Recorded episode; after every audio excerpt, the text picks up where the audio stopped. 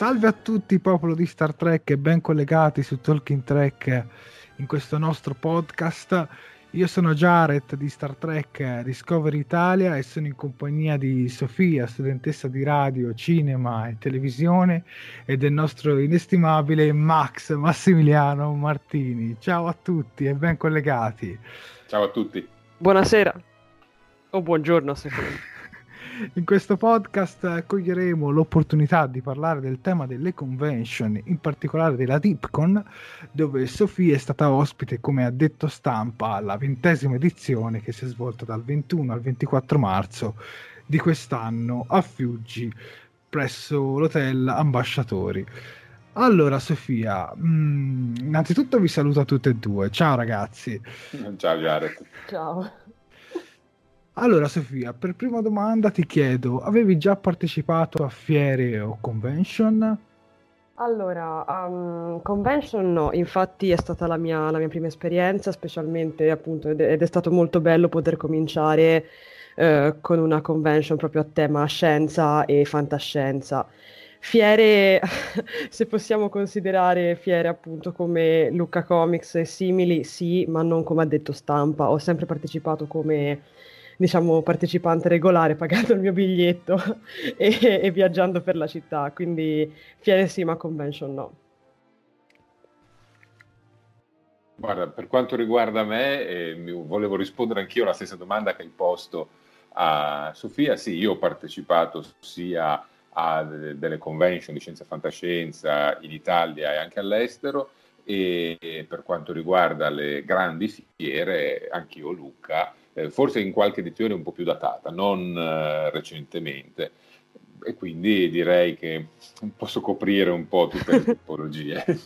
Ma in ogni caso va detto che in Italia le convention di scienza, e in particolar modo di fantascienza, hanno tendenzialmente un'impostazione diversa da eh, quella che si può ritrovare negli eventi internazionali, hanno un clima più intimo. Eh, Sofia, hai trovato anche tu questa distinzione, questa questo strano clima eh, nella DeepCon 20? Guarda, ti dirò Max, il clima della DeepCon 20 è stato veramente bellissimo, infatti ci terrei se posso a ringraziare tra l'altro l'organizzatrice, anche una degli organizzatori della DeepCon, ovvero Flora Staglianò, e, e, anche Omar Serafini che mi hanno permesso appunto di partecipare in modo attivo alla, alla convention e in particolare appunto Flora è stata quella che un po' mi ha guidato all'interno delle, dei vari panel e delle varie iniziative. Um, già che ci sono saluto anche e ringrazio anche Marco Taddia che mi ha aiutato molto sia con le interviste sia appunto ad orientarmi all'interno della convention, ma in generale devo dire che il clima è stato veramente fantastico. Um, io credo di essere stata probabilmente una dei, dei, membri più giovani, ricordiamo tutti quanti la mia veneranda età di, di 21 anni, e quindi appunto credo di essere stata tra i più piccoli presenti e tra l'altro proprio parte della, della carne fresca, ecco, presente all'interno della DeepCon, però devo dire che è stato molto bello perché appunto il clima mh, subito dal primo giorno si è dimostrato essere molto accogliente, molto favorevole e posso dire molto familiare quasi. Diciamo che una volta che me ne sono andata mi è rimasta la depressione post Dipcon che non ho ancora finito di smaltire.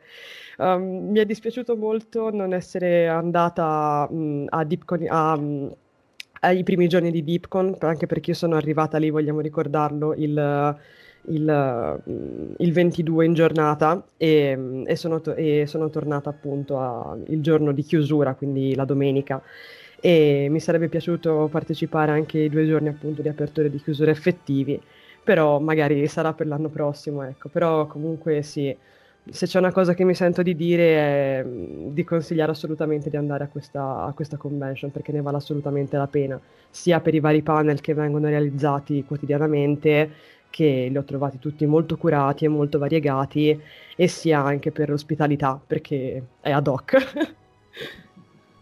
Una domanda che ti volevo porre è: tu hai avuto modo di partecipare alla DeepCon sia come pubblico che come detto stampa per le nostre testate di Talking Track e TG Track. Puoi raccontarci qualche aneddoto, magari da dietro le quinte? Oddio, allora di aneddoti dietro le quinte vi posso raccontare un po', ehm, diciamo quello che ho visto. Mh, ora, diciamo, diciamo, questo, quando um, i ragazzi, chiaramente, t- quando i ragazzi, tra cui anche Flora, organizzavano i panel, io ovviamente evitavo di stargli troppo appresso, anche perché chiaramente avevano da organizzare tutta la giornata, quindi non gli stavo particolarmente appiccicata, però comunque ci sono stati molti momenti, magari anche tra un panel e l'altro, in cui ho avuto la possibilità di, di parlare con, uh, con, molti altri partecipanti o comunque con, con molte persone dell'organizzazione e quindi di capire anche come viene effettivamente organizzata una, una convention di questo tipo, quindi um, cosa c'è dietro l'organizzazione, come funziona e così via ed è chiaro che la Deepcon, almeno anche da, da come ne ho sentito parlare, um, è, è, effettivamente realizzata diciamo, per, per, i fan, dai fan, quindi da appassionati per appassionati questa cosa si respira subito.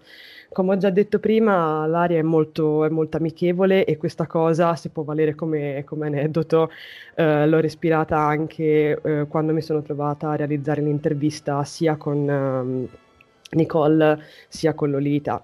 Infatti loro due sono state veramente super super carine, se dovessero mai sentire questo, questo podcast, cosa che credo improbabile, cosa che credo un po' improbabile, però anche lì comunque ehm, diciamo che ci siamo trovate al, al bar, al piano superiore del, de, dell'albergo, loro con i loro cocktail, io con il mio bel bicchiere d'acqua e abbiamo avuto anche modo di parlare, di parlare tra di noi anche con, con Flora che ci faceva da, da tramite, ecco. E, questo è.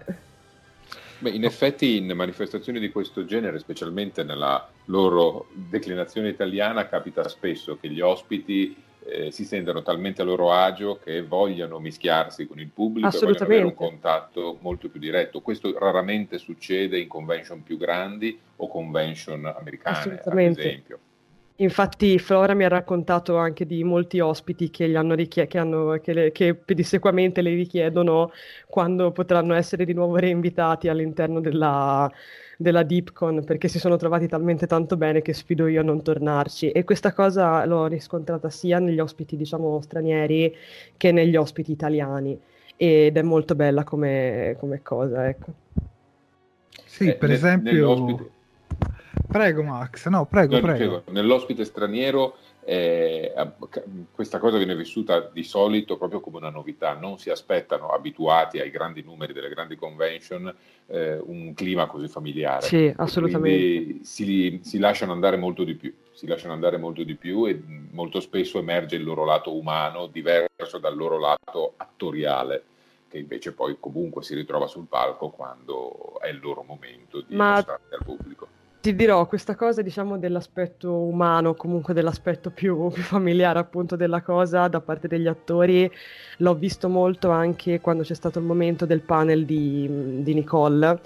Infatti lei era è stata fantastica perché quando parlava con, con il pubblico, quando raccontava, perché poi la cosa bella è che comunque Flora che si occupava del suo panel e quindi che faceva un po' anche da mediatrice tra lei e, e il pubblico, fondamentalmente eh, l'ha fatta sedere davanti alla, alla, platea e le ha lasciato un microfono libero. Quindi fondamentalmente lei ha avuto modo di parlare di, del più e del meno davanti a tutti quanti ed in effetti ci ha raccontato un po' di tutto, ci ha raccontato veramente da, da quando ha realizzato i primi, eh, i primi, esperimenti al cinema, insomma quando ha fatto i primi provini, fin quando poi è stata effettivamente chiamata per Star Trek, ci ha addirittura raccontato quello che il suo ragazzo le disse quando, quando seppe che, che, doveva a, che doveva andare a recitare per Star Trek, insomma ci ha raccontato un sacco di cose e le ha raccontate veramente con una naturalezza che ho trovato veramente strabiliante. Quindi sì, sono molto convinta, come dici tu Max, che questo, che questo rapporto, quest'area pacifica, quest'area molto bella si respira appunto anche tra ospite e pubblico. E in tal proposito mi avevi raccontato anche di un aneddoto su Walter Koenig, l'attore di Chekhov. Sì, assolutamente. Allora, diciamo, allora, diamo, diamo, a Cesare quel che è di Cesare. Questo aneddoto me l'ha raccontato Flora, anche perché chiaramente quest'anno Walter Koenig non era tra, tra gli ospiti. Ehm, la mitica Flora mi ha raccontato che in pratica um, un anno, ora non ricordo, non vorrei dire strafalcioni, quindi non, non mi, diciamo che salto a pie pari l'annata, l'annata e l'edizione. Era stato appunto invitato Walter Koenig e il giorno prima del, del panel era stato portato a, a fare una gita nei pressi di, di, Roma, di Roma e di Fiuggi. E, e, niente, fondamentalmente, tra l'altro Koenig per arrivare fino lassù, eh, non, avva, chiaramente allora, avendo una certa età, Koenig aveva dovuto viaggiare in prima classe in aereo perché chiaramente ha le sue necessità.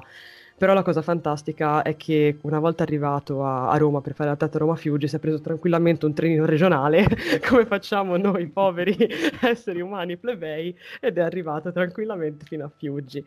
E insomma, mh, parole di Flora, lui si è trovato talmente tanto bene che a fine Dipcon, quando hanno fatto il classico pranzo di rito, di cui tra, che tra l'altro hanno fatto anche quest'anno con, uh, con Lolita e, mh, e, Nicole, in pratica lui si è sentito talmente tanto, diciamo, bene o comunque talmente tanto ben trattato che fondamentalmente si è sentito di, di offrire il pranzo a tutti i presenti e sinceramente la trovo una cosa molto molto carina che effettivamente ti fa, ti fa capire quanto gli attori che noi vediamo su schermo siano umani, poi alla fine quanto noi. E, e, infatti diciamo che questo è un lato che mi ha molto molto colpito anche di Nicole. Uh, vi dico io era effettivamente la prima attrice che vedevo, diciamo, dal vivo sotto questo punto di vista. Ho avuto l'opportunità di conoscere, cioè, tra mille virgolette, conoscere altri, altri attori, magari ad eventi al cinema, eh, rassegne e così via però comunque anche lì gli scambi non sono potuti durare più di, di 5 minuti, mentre invece con Nicole lo scambio era praticamente partito. Poi la cosa fantastica è che Nicole almeno con me è stata molto molto dolce perché ogni volta che la incrociavo la, a giro per, per l'albergo, comunque per la Dipcon, era lì che mi sorrideva, insomma comunque mi salutava, cioè è molto bella come cosa, poi si, si, fermava a chiacchierare, insomma, mm, l'ho vista, l'ho vista molto presa bene, l'ho vista molto tranquilla e molto contenta di essere lì, ecco. Ricordiamo che Nicole è Nicole de Boer, ex sì, Dax sì, sì. di Star Trek di Space Nine. Esatto. sì, sì, lo stavamo dando per scontato. E Lolita, quella che è stata citata precedentemente, è Lolita Faggio, che è stata una assistente di produzione eh, di Star Trek The Next Generation e a seguire di altri eh, delle altre incarnazioni di Star Trek, che quindi è depositaria di tantissimi segreti e aneddoti eh, del mondo di Star Trek più recente. E proprio con loro ho avuto modo di fare un'intervista dedicata, quindi fuori dal panel pubblico, eh, seduti sui divani in un momento riservato. Come è stato il contatto diretto proprio in questo momento? Come si sono comportate, diciamo, davanti al microfono dell'intervista diretta?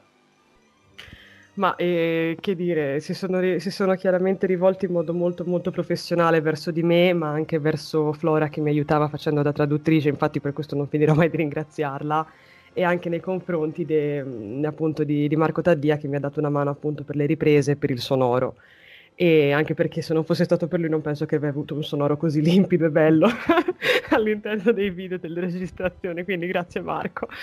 E, um, comunque appunto diciamo che loro si sono subito presentate molto molto disponibili per la cosa, um, ho avuto modo di essere presentata a loro da, da, da Flora. Mh, praticamente a, pochi, a, poche ore di distanza dalla, dall'intervista e, e, tutte e due si sono dimostrate molto molto positive, molto molto invogliate a tenere questa intervista. Diciamo che mh, si sono un pochino invertiti i giorni in cui delle due interviste perché all'inizio eh, dovevo fare li, prima l'intervista a Nicole De Boer e poi dovevo fare l'intervista a Lolita. Um, ci siamo trovati, insomma, ci siamo dati appuntamento, anzi loro ci hanno dato appuntamento al, al bar al primo piano del, dell'albergo e come io ho tirato fuori il, il telefono, tutti e due mi hanno guardato e Lolita mi ha fatto no, io, ovviamente in inglese mi ha fatto guarda, io non mi faccio riprendere, quindi ho detto va bene, facciamo audio, ok, facciamo audio. Poi insomma, fini, fatta, finita, sistemata la, l'intervista di Lolita, ho detto allora guarda, facciamo anche l'intervista a Nicole già che ci siamo. Nicole mi ha guardato e mi ha fatto: No, guarda, mi dispiace, ma mh, mm, sono, sono, fondamentalmente struccata, non me la sento di, di, essere ripresa in video. E io ho detto: Vabbè, io da donna l'ho capito, ho detto: Va bene, ok. Allora gli ho detto: Senti, cioè, chiaramente l'ho detto a Flora eh, questa cosa. Ho detto: Senti, ma se la facessimo domani, almeno così è bella, linda, pulita. Sì, sì, sì, benissimo, benissimo. Il giorno dopo, appunto, ho ribeccato, di, ho ribeccato Nicole, che, che dire, è stata fantastica, è stata veramente super professionale, super carina e, ed è stata anche molto molto entusiasta di partecipare. A Max invece chiedo, com'è stato il tuo rapporto come addetto stampa? Sappiamo che hai frequentato per tanti anni anche tu il mondo delle convention. Qual è stato il primo ospite che tu hai intervistato?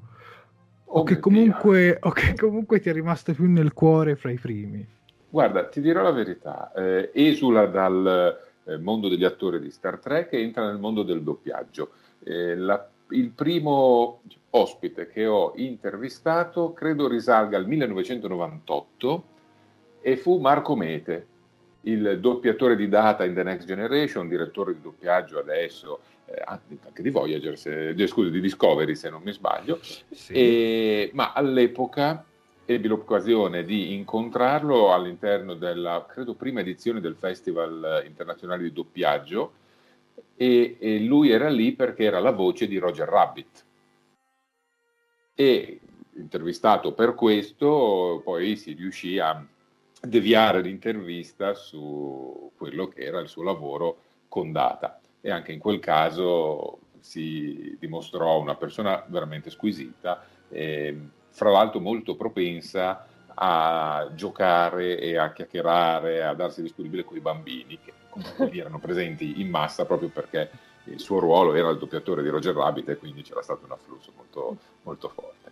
E in quel caso beh, ritrovai professionalità e simpatia, cosa che contraddistingue moltissimi attori, lui è anche attore, e che evidentemente anche Sofia ha ritrovato in Nicole de Boer e mi fa sempre piacere tutto ciò.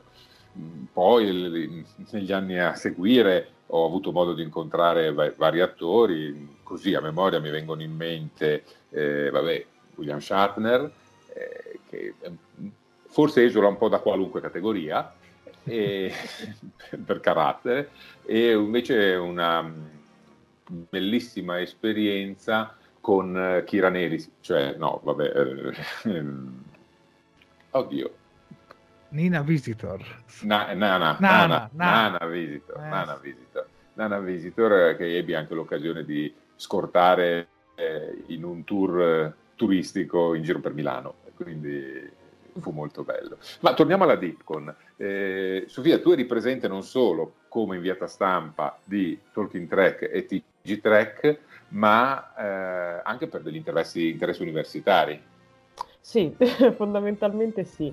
Uh, anche perché diciamo che si spera mh, che, che, l'anno prossimo dov- dovrei riuscire a laurearmi tranquillamente e come tesi di laurea comunque ero interessata a realizzare un progettino che poi magari vi spiegherò, vi spiegherò meglio appena anch'io magari avrò le idee un pochino più limpide che si basa comunque sull'impatto uh, che la fantascienza o comunque Star Trek ha avuto uh, all'interno di varie generazioni, quindi mettendo anche a rapporto generazioni diverse e persone diverse. Um, ti dico, la DeepCon è stata, diciamo, illuminante anche, per, anche, perché comunque ho avuto modo soprattutto di parlare veramente eh, con tanti tipi di persone di età che andavano veramente dai 30 anni in su, quindi diciamo anche che avevano esperienze molto più diciamo, longeve della mia, molto più mature anche della mia, che però si sono subito dimostrati tutti quanti molto disponibili al, al dialogo. Infatti eh, l'ultimo giorno, visto che avevo un pochino più di respiro prima di partire, ehm, ho realizzato delle piccole interviste via, via registratore de, del, dal, dal telefono eh, che, con delle domande standard che poi sono andate a finire in, in dialoghi da un quarto d'ora a 20 minuti che, mm, che implementerò appunto all'interno della, della, della, mia ricerca di tesi universitaria. Um, diciamo che... Va detto che nel fandom di Star Trek è facile trovare degli appassionati un po' più datati ormai, quindi mi ci metto anch'io, eh, sia chiaro. Benissimo, infatti un giorno intervisterò anche te, Max, preparati. va bene. Finirai tra le mie cavie. e, però comunque anche dal punto di vista di panel ci sono state tutta una serie di, di panel che eh, ho reputato molto interessanti, eh, che infatti ho anche registrato e filmato e che reputo molto interessanti anche effettivamente per, per, poter prendere degli spunti da poter inserire all'interno della tesi. Um, per esempio un panel che mi è piaciuto tantissimo è stato il panel di, di Paolo D'Angelo dell'Agenzia Spaziale Italiana che si chiamava La Luna 50 anni dopo tra passato e futuro, in cui praticamente eh, appunto Paolo raccontava come eh, abbiamo ehm, come abbiamo vissuto e come stiamo tuttora vivendo l'immagine della Luna appunto da, dagli anni 50, da, sì, fondamentalmente da, dalla guerra fredda, quindi dal primo sbarco fino ad adesso, raccontandoci un po' i pro e i contro di tutto quello che, tutto quello che è successo, quindi si può dire una, una storiografia della Luna e dell'uomo sulla Luna. E devo dire che è stato molto molto interessante come panel, in più c'è stato un altro panel molto interessante eh, tenuto appunto da, dalla, dalla, carissima Flora e da Nicoletta De Vecchi, che si chiama Netflix e Amazon, nuovi player, nuove strategie, che in pratica appunto parla di, parlavano di eh, come eh, il nostro modo di eh, percepire comunque un prodotto multimediale eh, che può essere, che loro parlavano chiaramente di film e serie televisive, è cambiato con, con l'avanzare della tecnologia ed è cambiato anche grazie all'arrivo di queste nuove piattaforme che ci permettono di buttare via effettivamente il DVD. Quindi, che dire, i panel sono stati tutti quanti meravigliosi, li ho seguiti tutti con, uh, con grandissimo entusiasmo e niente, mi manca tanto la Dipcon, credo che si senta. Va bene, Sofia, vi ringraziamo, ringrazio anche Max per questa intervista e poi ci ritroviamo, potete trovare le interviste a Lolita e a Nicole De sul canale YouTube di Talking Track e sul sito www.tgtrack.com. Grazie a tutti, ciao!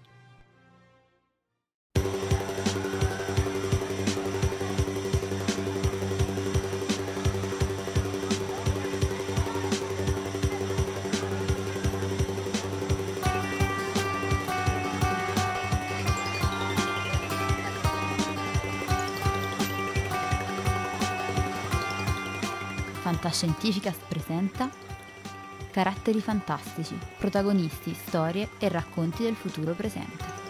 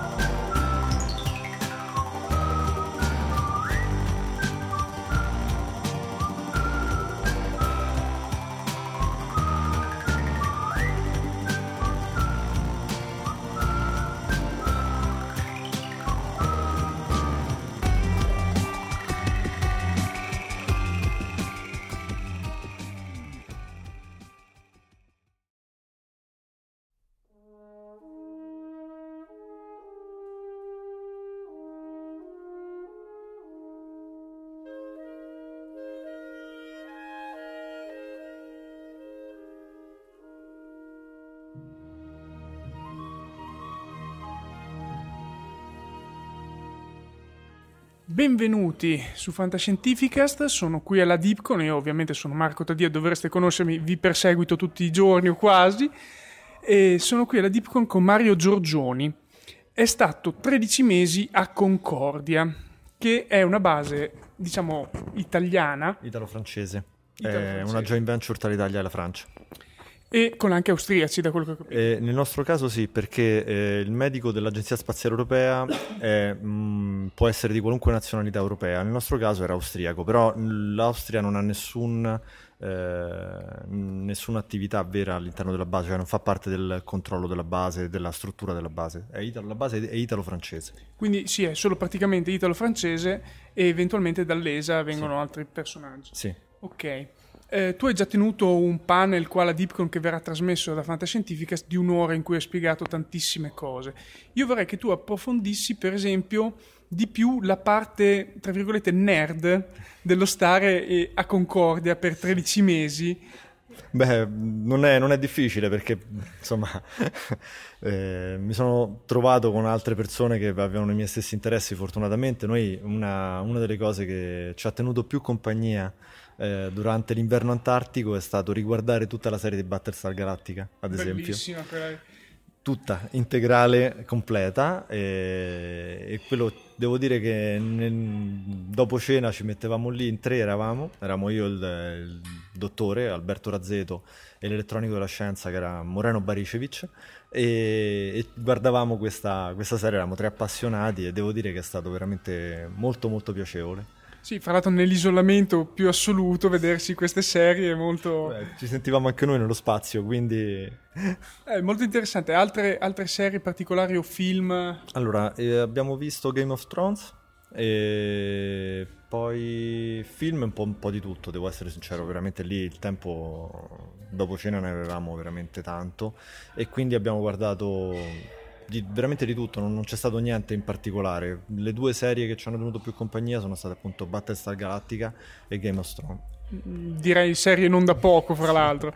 Ehm, visto che comunque hai parlato della routine del dopo cena, mm. cioè in cui comunque la sera eravate scarichi di lavoro per potervi rilassare, sì. la vostra giornata comunque com'era? Cioè quanto vi impegnava sia fisicamente e soprattutto mentalmente, presumo? Eh, allora, per, qua, per, quanto mi riguarda, io oltre a, a curare la parte informatica della base, eh, mi occupavo anche delle telecomunicazioni e del personale che era in esterna, usciva quotidianamente eh, che doveva rimanere in contatto con la base, quindi con la sala radio, e io ero responsabile anche di, di tutta quanta la sala radio.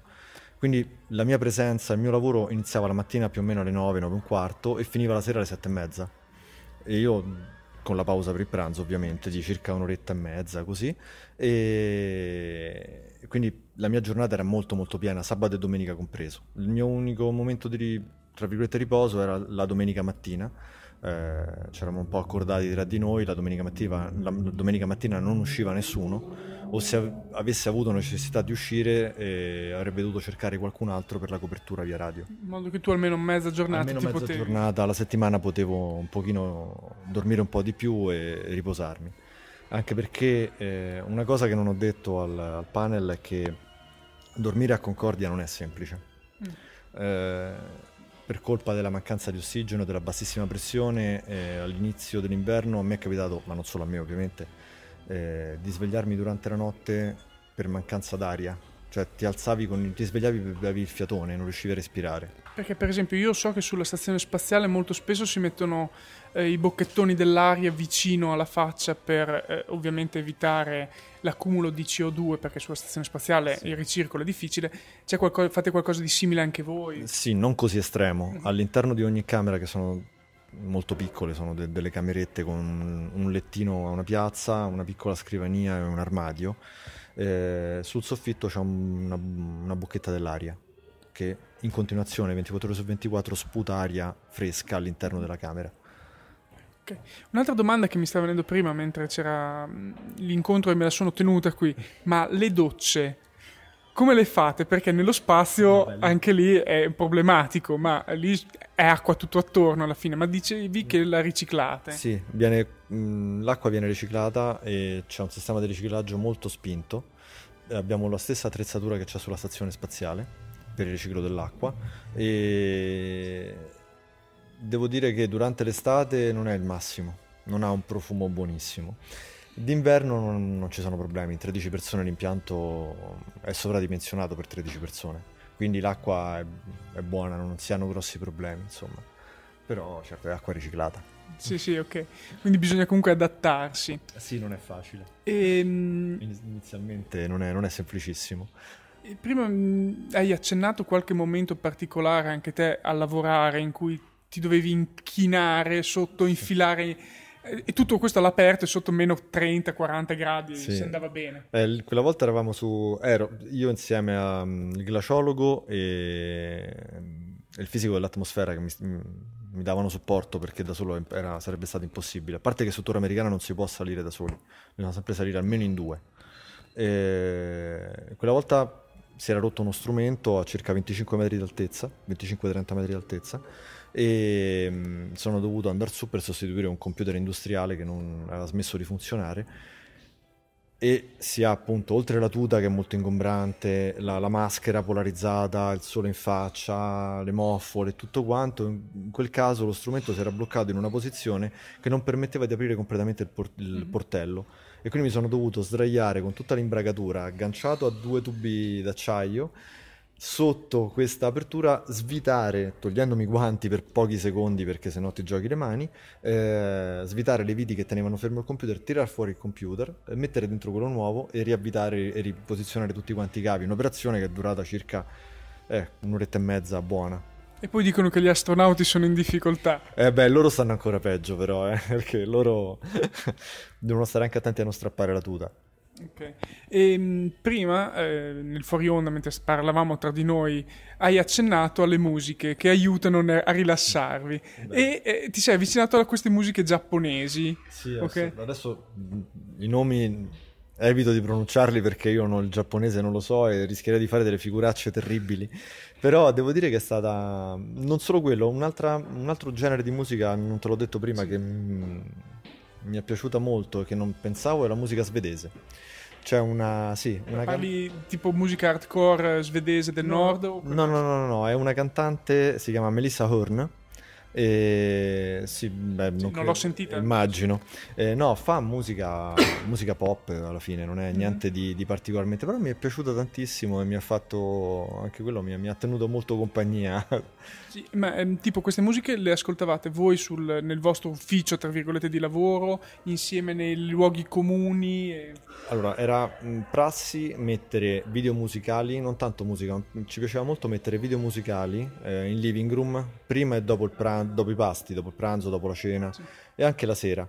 E, e, si sceglieva un po' insieme, mm, si faceva un po' un mix. Quindi tu in mezz'ora potevi ascoltare dalla musica svedese alla musica giapponese a quella brasiliana, a, saltavi da, da una all'altra in maniera abbastanza. Beh, comunque è comunque interessante vedere come alla fine ci si mischi tutti assieme perché eh, come dicevi, in 13 persone bisogna aiutarsi costantemente anche se ci si odia profondamente. Sì.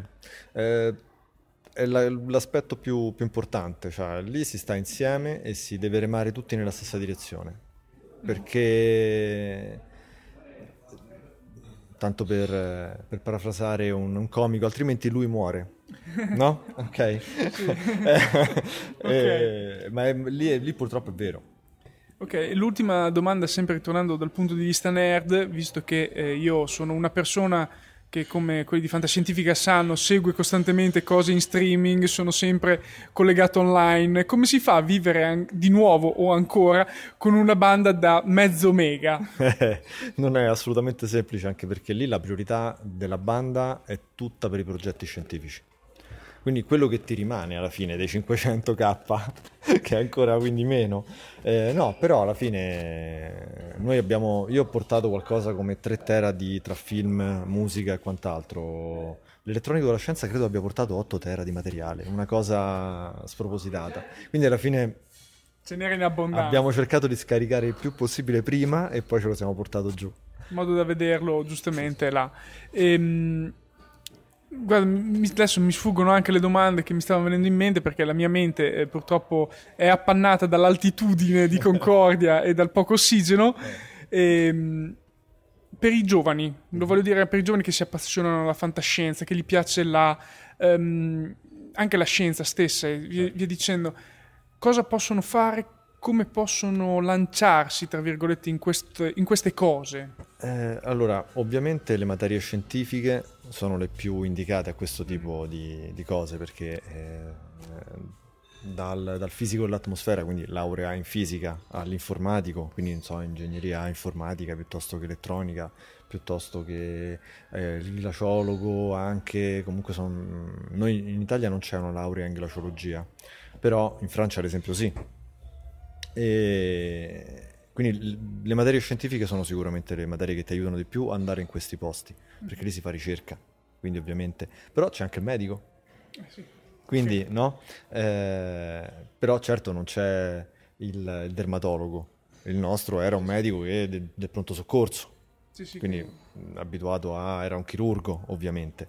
Adesso l'ultima domanda nerdissima, visto che fate anche carotaggi nel eh, ghiaccio, vi voglio chiedere quante malattie antiche avete contratto come nei film di fantascienza? Per fortuna nessuna, però, però eh, ti posso dire che abbiamo fatto eh, una cosa abbastanza particolare. Mm, all'interno di questa carota di ghiaccio c'era anche il ghiaccio che si era formato nell'anno zero. Eh. E con quel ghiaccio abbiamo fatto un brindisi eh, con eh, del, del vin santo freddato con questo ghiaccio dell'anno zero. è una cosa abbastanza particolare. Sì, sì, molto particolare.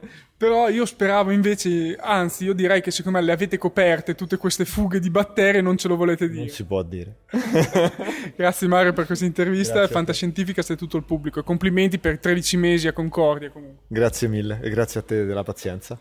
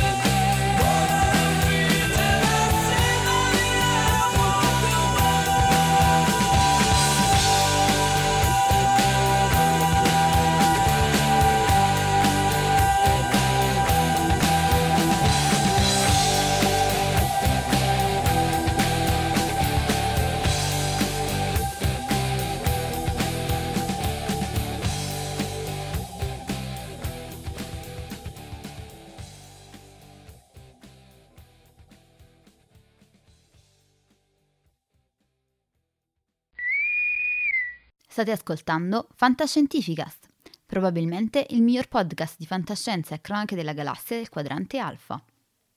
www.fantascientificast.it Email redazione at fantascientificast.it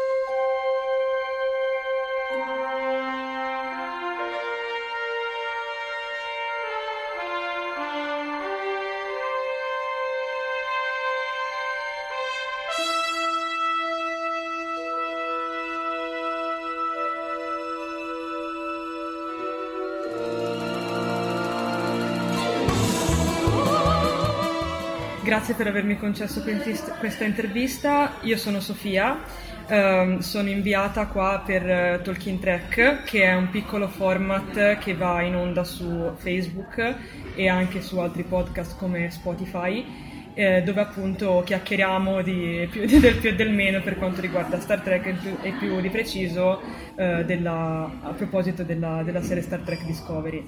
Ti ringrazio tantissimo per avermi concesso questa intervista, sono molto onorata. Name is Sofia and, and I work for Talking Track, which is on Facebook and on Spotify. And I'm really honored and glad that you gave me this, this interview. Thank you.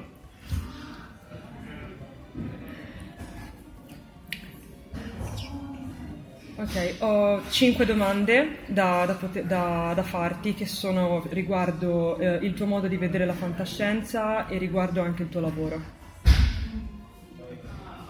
So I have five questions to ask you, which will um, be about how, what you think about science fiction and your work.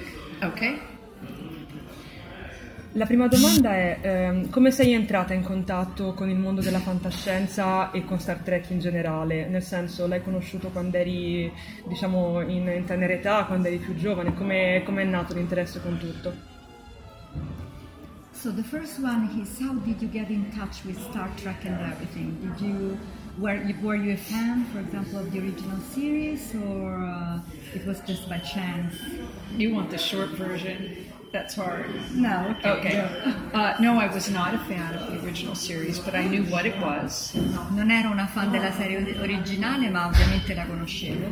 And I got the job because I was had taken acting classes from Patrick Stewart, and I knew Jonathan Frakes, and I had an opportunity to work in the writing department for one day.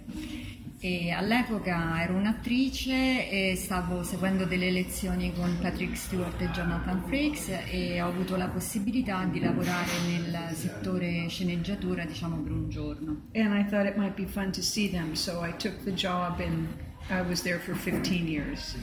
E quindi ha pensato che sarebbe stato divertente andare a vedere un po' com'era la situazione e poi alla fine è rimasta a lavorare lì per 15 anni. There's a very long version if you want to know off the record. E se vuoi sapere la versione più lunga, però quella è ufficiosa e ne parliamo dopo l'intervista. Ok, grazie. Um, la seconda domanda è, um, pensi che l'avvi- il tuo avvicinamento a Star Trek o comunque alla fantascienza, a questo mondo, um, abbia cambiato il tuo modo di vedere il futuro, quindi spero in modo positivo con, appunto, con i valori che diciamo, Star Trek tenta di portare?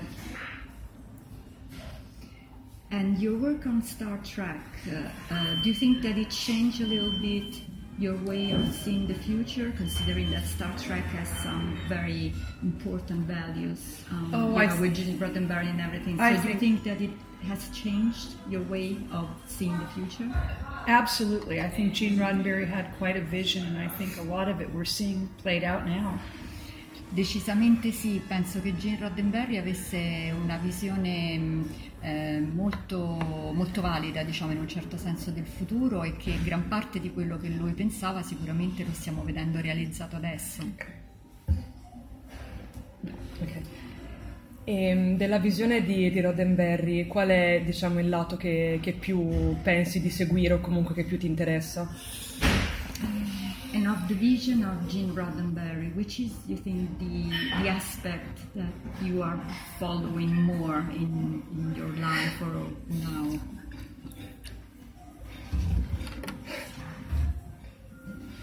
Um, there are a lot of things that he really taught us, I think, but probably one of the biggest things is is tolerance of, of other people, other. You know, there was so many races, and uh, yeah, I think people in general need to be more tolerant. And if they could live more like Gene Roddenberry's world, we'd probably have a better place to live. Gene Roddenberry ci ha insegnato sicuramente moltissime cose, ma probabilmente una di quelle più importanti è la tolleranza, perché appunto nella serie ci sono molte razze, eccetera, eccetera, e quindi se riuscissimo probabilmente nel mondo reale a essere più tolleranti verso gli altri sarebbe sicuramente un mondo migliore.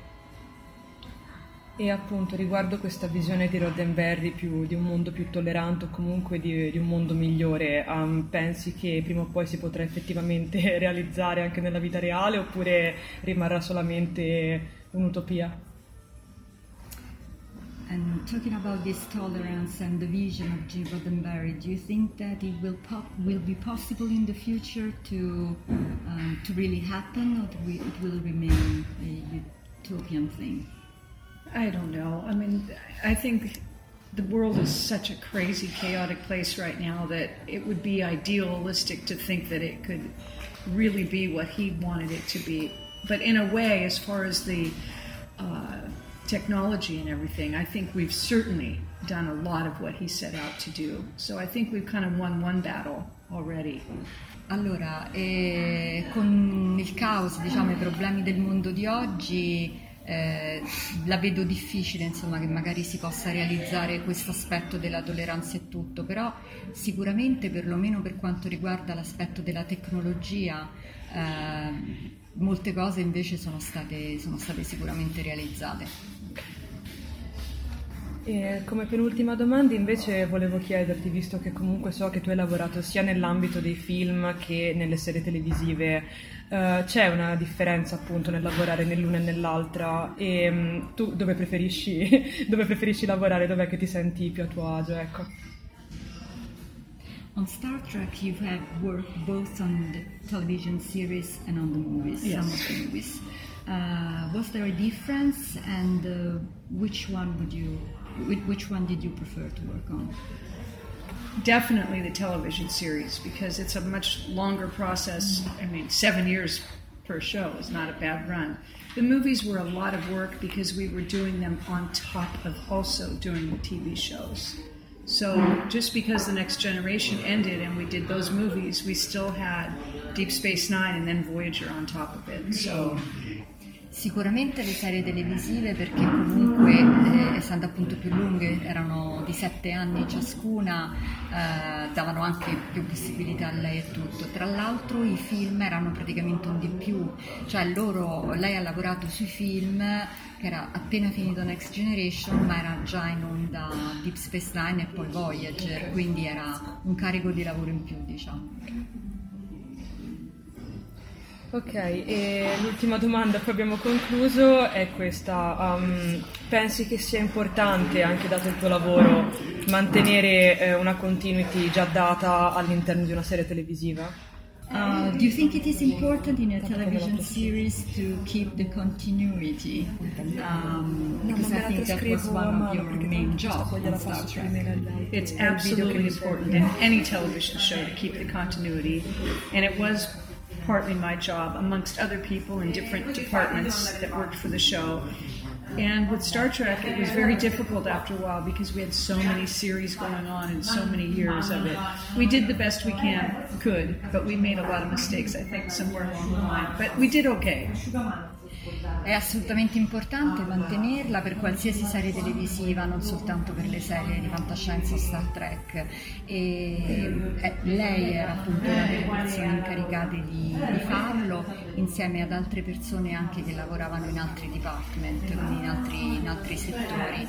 E, mh, probabilmente qualche errore l'abbiamo anche commesso nel corso degli anni, però in linea di massima penso che abbiamo fatto un buon lavoro. Ok, e questo era tutto, ti ringrazio tantissimo per, eh, per aver risposto alle mie domande, spero di non essermi fatta prendere troppo dall'ansia, sei stata veramente gentilissima, è stato un piacere conoscerti. Okay, we're done. Thank you so much for answering, and she hopes she wasn't too nervous. No, you're very nice. Good job. Molto, molto carina.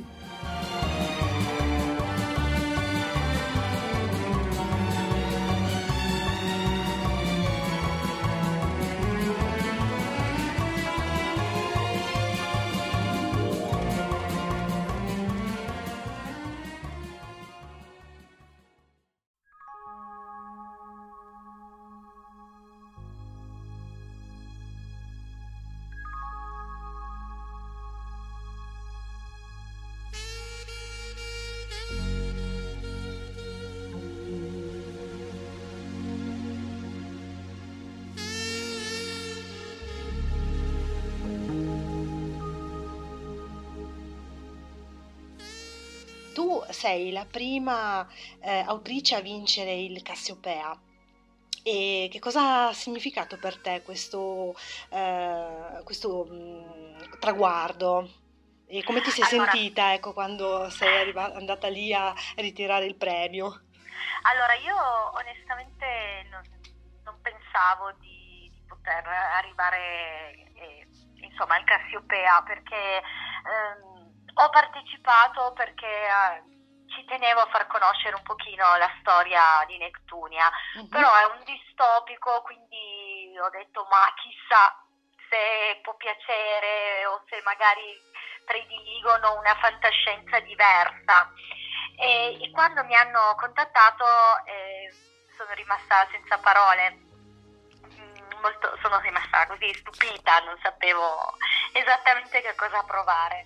Essere Mhm. la prima donna è un orgoglio, un, orgoglio meraviglioso, soprattutto perché Neptunia è un libro, una storia al femminile e quindi una donna che porta una storia al femminile in, una- in un, in un mondo così, così fantascientifico, ecco. Certo. Eh, parliamo quindi di Neptunia. Mm, qui troviamo un mondo che è apparentemente perfetto in quanto privo delle classiche brutture eh, umane, quindi eh, non c'è la morte, non c'è dolore, e sembra che tutto sia basato sulla felicità, sia costruito sulla felicità. Però è davvero così? È una costruzione voluta? C'è altro? Allora, ehm, partiamo dal presupposto che io sono un'infermiera, quindi vivo il dolore e la morte in modo, e la malattia quotidianamente Mhm. e sono elementi che fanno parte della vita. E, e che, cosa, che cosa accadrebbe se non esistessero più?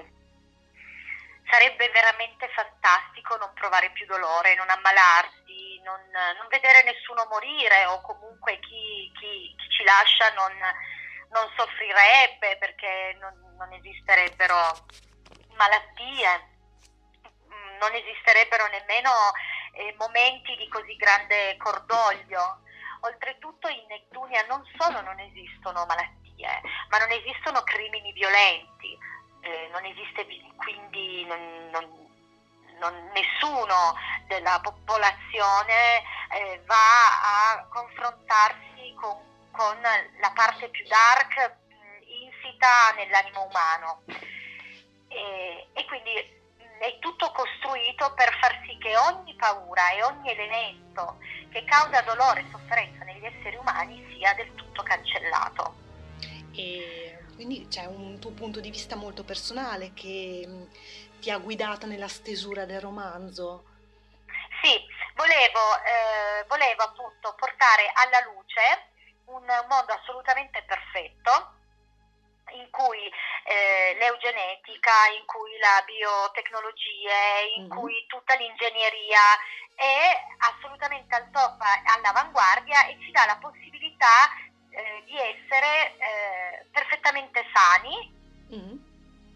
e perfettamente perfetti, anche se è Proprio per- ridondante ecco. così. Sì, la, la perfezione all'ennesima potenza, quindi. Eh, Esatto, all'ennesima potenza, ma questo però è, è stato scritto per farci porre delle domande. Mhm. Quando è tutto così perfetto, quando la vita non ci pone davanti a delle domande, viviamo veramente delle emozioni, siamo umani? Bella domanda. Questo è, uno- è una delle domande che volevo che il lettore si ponesse. E a questo mondo c'è un gruppo che si oppone effettivamente? C'è un gruppo che si oppone, sì, non vorrei Non spoilerare spoiler- esatto. Infatti. come, come i più classici dei distopici, ecco. E Certo. C'è sempre chi eh, ha gli occhi aperti rispetto alla perfezione si rende conto che forse tutto ciò che è perfetto potrebbe nascondere eh, qualcosa che invece perfetto non è. Ma questo capita anche nella vita quotidiana, no? Mhm. Ci sono delle, delle adolescenti che guardano le, le donne perfette in tv e che poi cadono anche in malattie tremende come i disturbi alimentari, per esempio. Ma Certo. noi ci chiediamo quelle ragazze perfette se sono davvero perfette e che cosa devono fare per raggiungere quella perfezione fisica che è poi eh, molto mh, soggettiva, non oggettiva. Quindi sono, sono tanti elementi messi insieme e c'è anche chi si pone la domanda, ma questa perfezione è una cosa giusta? Siamo davvero liberi? Certo, quindi anche il tema della libertà subentra nel tuo romanzo, cioè questa perfezione che comunque induce un determinato stato, ma è veramente, ehm, fa pensare alla libertà, eh, siamo veramente liberi in questo, liberi anche di essere uma- Esatto. umani, ecco, di esprimere la nostra umanità con i limiti che poi si- ci possono essere. Esatto, infatti il motto dell'esercito di Nettunia è proprio questo, siamo nati liberi e moriremo liberi. Quindi sì. Mm, Liberi anche di nascere, Certo. perché nella- nel- se noi azzeriamo il dolore e lo azzeriamo a 360 gradi, quindi non può esistere il parto, Mhm. perché anche il parto che è una gioia infinita, però è anche insomma causa un po' di dolore. ecco. Certo, indubbiamente. È un pochino, dipende da quanto sei fortunato, Sì, esatto. ma se invece mi danno un figlio confezionato, tra virgolette, perché qui parliamo di bambini che vengono coltivati e cresciuti per essere poi affidati a delle famiglie che sono selezionati attraverso il loro DNA. Sì, quindi c'è anche il tema della selezione Esatto. umana e genetica. Esa- esatto. Inoltre nel romanzo troviamo anche la grande madre, cioè un ritorno quindi alle origini. Un Mm. ritorno alle origini, sì. Eh, questo perché? Perché Nettunia vuole non solo parlare di libertà e di scelte, ma vuole anche parlare di un problema che a me sta molto a cuore, che è tutto ciò che sta accadendo alla nostra terra, Mhm. l'inquinamento che soffoca il cielo, la plastica che soffoca i mari, e la nostra terra inquinata dai pesticidi, da, da- da fumi tossici e da tutto quello che, che- che ci sta ri- riducendo anche a, a, a pensare, come posso dirti, aspetta eh, che voglio dire una cosa, voglio dire quello che penso nel modo giusto. Sì, sì, tranquilla.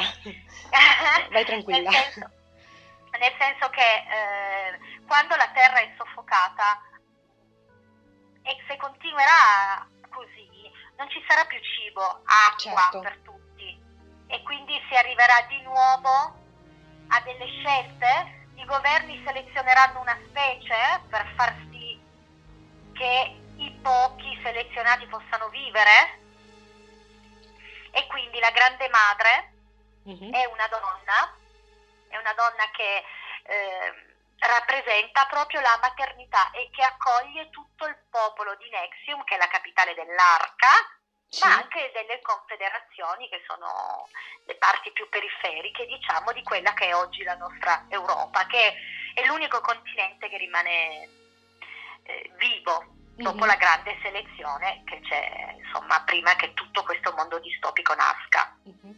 Ma quindi il tuo romanzo eh, ha delle tematiche, diciamo così, escatologiche molto forti, anche a livello esistenziale si pone una serie di questioni che poi sono care alla fantascienza, eh, però nel rapporto con la tecnologia eh, come si pone questa, diciamo, riflessione? Allora, eh, io credo assolutamente, eh, sia come, come, come infermiera, Sì. eh, sia come, come donna, ecco. Certo. Credo che la tecnologia, la biomedica, l'ingegneria genetica, eh, l'ingegneria in generale, ecco, Sì. possa aiutarci a vivere meglio. E lo credo perché eh, la medicina può essere, eh, può essere migliorata e migliorare la vita, no? Mhm. in termini di qualità di vita, non di lunghezza dell'esistenza, Certo. perché non bisogna esistere, bisogna vivere. Esatto. E- ed è meraviglioso, per esempio, vedere questi studi in cui oggi nascono degli esoscheletri per far sì che chi non cammina può rialzarsi in piedi. E- ed è bellissimo che delle donne che non riescono a essere mamme, ma che sono madri già nel cuore e nell'anima, oggi possano essere madri. Mhm. Quindi eh, per me è importante portare il tema delle biotecnologie eh, non viste come il mostro che, oddio, allunghiamo la vita degli esseri umani e facciamoli soffrire, no, ma facciamoli vivere meglio, Certo. che non è assolutamente eh, accanimento terapeutico o cose di questo genere, eh, non- io non, non- non mi riferisco a questo, ma proprio alla tecnologia, tant'è che Nexium è un mondo costruito tutto in fibra di carbonio Ah, quindi che è una, sì. una lega che viene utilizzata Sì. nella nuova tecnologia biomedica. Sì. E quindi per questo tuo romanzo ti sei dovuta documentare, hai Sì, diciamo, moltissimo. studiato? Mi sono, mi sono affacciata a un ingegnere biomedico che mi ha aiutato moltissimo Mhm. nella- nella- nello studio insomma, di questa fibra di carbonio che esiste, c'è. E per quanto riguarda la parte iniziale di Nettunia che racconta il, il mondo precedente, ho, ho ripreso un po' degli elementi di microbiologia perché era importante anche riuscire a, a scrivere delle cose che avessero senso. Quindi, quindi ho ristudiato l'Ebola e il colera per dire, le ho, ho- e poi le ho messi insieme affinché Ebola potesse essere trasmessa eh, attraverso le falde acquifere come accade per, per il colera, no? Stiamo parlando di virus geneticamente modificati e quindi cose, cose di questo genere e, ci, e lasciamo che la fantasia ci aiuti anche un po' sperando che, che questi virus non crescano davvero. E, e quindi sì, questi, questi elementi per me sono molto importanti, sì. Quindi sì, come autrice parti da delle basi che ti derivano dal tuo mestiere ufficiale, Sì, diciamo, sì, infatti. Sì, sono basi tecnico-scientifiche che mi hanno, mi hanno aiutato a creare un, un esoscheletro vero e, e poi anche ho aggiunto un po' di speranza, un, po di, un pochino di speranza Sì. nella, nella cura, no? Mhm. E, e ho- e ho- a parte questa parte biomedica, appunto, fortissima la, la voglia e la necessità di, di urlare, di urlare al mondo che il nostro pianeta sta soffrendo e che ha bisogno di aiuto. Certo, quindi sì, ti, ti poni vicino anche a tanti altre, tante altre opere eh, di fantascienza che trattano il tema dell'ambiente e di quella che è la proiezione al futuro eh, de- della situazione ecologica. Questo quindi ti, ti pone anche al centro di un tema attualissimo, Sì, insomma poi sì. vediamo adesso. e quindi per te l'ambiente è è un po' un'urgenza, rappresenta un po' È un'urgenza, Mm. sì. Esatto, è un'urgenza, è un'urgenza che deve essere trasmessa ai nostri figli perché è Certo. importantissimo, dobbiamo agire ora. E una domanda, Nectunia, eh, rispetto anche ai tuoi precedenti romanzi, come si colloca? C'è un lavoro di un certo tipo? Che cosa, che differenza ha rispetto ai tuoi precedenti? Che cosa, quali difficoltà magari ti ha posto? Insomma, che cosa Allora, ti ha dato? Nettunia ha, ha- comportato uno studio, uh, uno studio più importante rispetto ad altri romanzi che ho scritto. Mm, per esempio, nella saga Dark Fantasy dei Guardiani degli Inferi Mhm. ho collocato tutta questa parte fantasy qui a Torino, che è per eccellenza la città magica. Sì, è vero, infatti. E quindi, e quindi ho studiato eh, tutti i luoghi torinesi che, che poi sono quelli di culto, no? che vengono anche eh, visitati dai turisti e, e quindi questo è quello che, mm, che faccio quando scrivo un romanzo. Se scrivo un romance eh, studio più forse l'ambiente, magari è meno impegnativo, eh, non banalizzando però il lavoro che c'è dietro ogni, ogni genere letterario.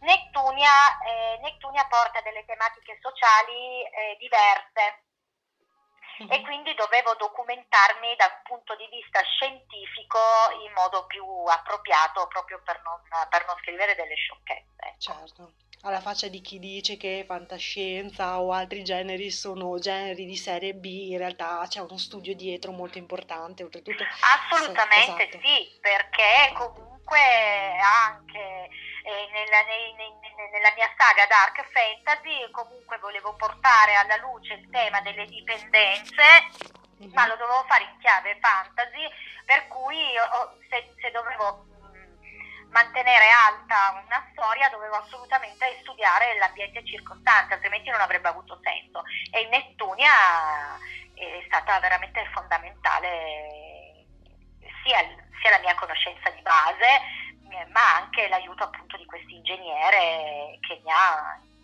mi ha dato delle dritte importanti tecnico-scientifiche, sì. E ti chiedo una cosa rispetto ai tuoi progetti futuri, pensi, non so, di dare un seguito a Nectunia o pensi Allora, altro? ha già un seguito che è già stato inviato alla mia casa editrice, la Darzoni Edizioni, Mhm.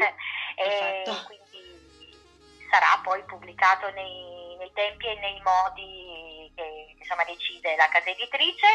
E chissà, mi piacerebbe scrivere un prequel, ma vedremo e ho già in mente un'altra, un'altra trama distopica. Ecco, insomma, non ti fermi mai, soprattutto sei molto legata all'elemento fanta- al genere fantastico.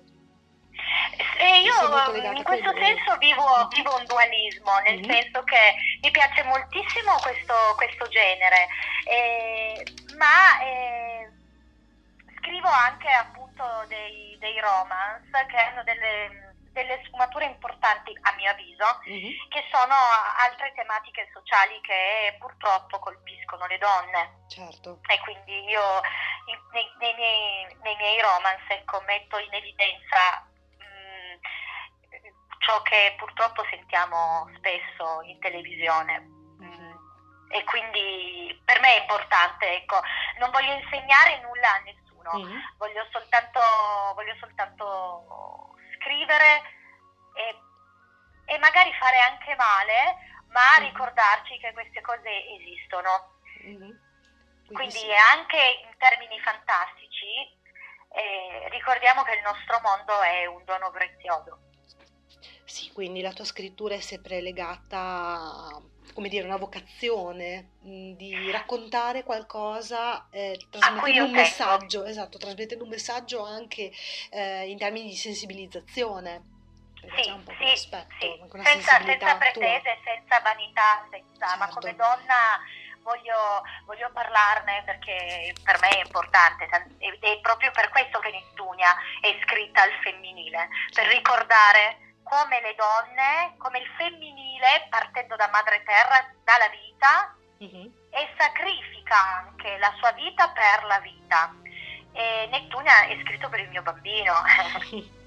e quindi in termini fantastici, adesso ha 5 anni, però chissà, forse tra un paio d'anni potrà, potrà capire quanto, quanto è importante eh, anche l'amore, la sensibilità la- e tutto quello che ci circonda. Va bene, mm, siamo- direi che siamo a posto così. Se vuoi aggiungere, se tu vuoi aggiungere altro rispetto anche a quello, non so, alla scrittura in generale, a quello che ti ha dato e ti sta dando la scrittura, anche, non so, anche Allora, sulla io- io- ecco. Ammetto che all'inizio è stato abbastanza complicato perché sono partita non, sapendo nemmeno che cosa stavo facendo. Io ho, scritto per una, ho iniziato a scrivere per un'amica che aveva subito un intervento chirurgico e a cui gli piacevano i dark fantasy. Quindi i Guardiani degli Inferi sono nati per lei. Eh sì, eh, perché è stata costretta a letto per un paio di mesi. Lei è una mangiatrice di, di libri Sì. alla, alla Petrinelli vicino a casa sua, la chiamano per nome e la conoscono bene. E quindi questo. Eh, e però è un mondo difficile, un mondo difficile perché se in base a quello che scrivi comunque c'è sempre qualcuno che, che- che- che- che ha da dire, ecco, quindi se sei donna e scrivi fantascienza, boh. se sei donna e scrivi romance sono romanzetti per, eh, per eh, casalinghe frustrate, purtroppo lo dicono e non è così. Eh, Esatto. Se scrivi dark fantasy, ma cosa stai scrivendo? E se, se- se ci sono delle scene d'amore, allora stai scrivendo porno e non è così. Quindi Esatto. è un continuo, Non si è- è un continuo lottare, è un continuo lottare che, che però eh, a me piace. Certo che non diventeremo mai ricche eh, scrivendo, però Quello è molto difficile, sono molto difficile in Italia soprattutto, però... molto difficile in Italia, però il mio sogno è vedere Nettunia chissà tradotto. E noi, lo- Mi piacerebbe. guarda, noi te lo auguriamo. Grazie, Nettunia è per me molto molto, credo che sia uno dei romanzi più importanti che ho scritto, Eh, si sente anche da, co- da- da come lo racconti, cioè, hai comunque un legame speciale con questo romanzo, sia perché comunque col Cassiopea ti ha dato anche, ti ha, ti ha permesso di rilanciarti un attimo e anche di eh, sentirti valorizzata come donna Esatto. e come autrice. Come- Come donna, come autrice, sì, è vero, è vero, infatti sono molto contenta, sono molto contenta e, e Cassiopea è arrivato forse in un momento in cui avevo bisogno di un riconoscimento, sì, di dire ma forse, forse vale la pena. Avete ascoltato Fantascientificast, podcast di fantascienza e cronache della galassia, da un'idea di Paolo Bianchi e Omar Serafiti, con il contributo cibernetico del Cylon Prof Massimo De Santo. Potete seguirci ed interagire con noi sul nostro sito fantascientificast.it, su Facebook alla pagina Fantascientificast, su Twitter sul profilo at Fantascicast, sul nostro canale Telegram t.me slash fantascientificast, sulla nostra community Telegram t.me slash fsccommunity. Se siete particolarmente timidi, potete utilizzare la vecchia, cara e affidabile posta elettronica, scrivendoci all'indirizzo redazione at fantascientificas.it. Tutte le puntate sono disponibili sul nostro sito, su Apple iTunes, su Spotify e su Podbean all'indirizzo podcast.fantascientificas.it. Se volete, potete lasciarci una valutazione a 5 stelle su Apple iTunes ed offrirci una birra romulana o un gotto esplosivo pangalattico, sostenendoci tramite una donazione PayPal utilizzando l'apposito pulsante sul nostro sito. Fantascientificast è una produzione amatoriale, non si intende infrangere alcun copyright, i cui diritti appartengono ai rispettivi detentori. Autorizzazione SIAE 5612I5359. Nessun byte e nessun tribolo sono stati maltrattati durante la produzione di questo podcast. Alexa 4 e l'equipaggio di Fantascientificast vi augurano lunga vita e prosperità e vi danno appuntamento alla prossima puntata lungo la rotta di Kessel.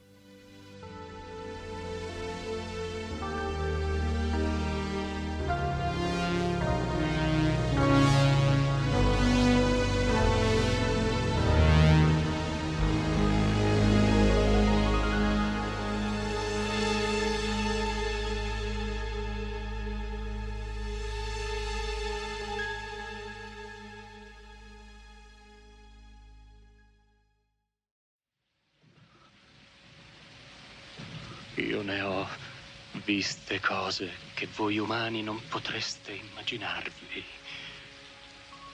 Navi da combattimento in fiamme al largo dei bastioni di Orione. E ho visto i raggi B balenare nel buio vicino alle porte di Tannhäuser. E tutti quei momenti andranno perduti nel tempo come lacrime nella pioggia. È tempo di morire.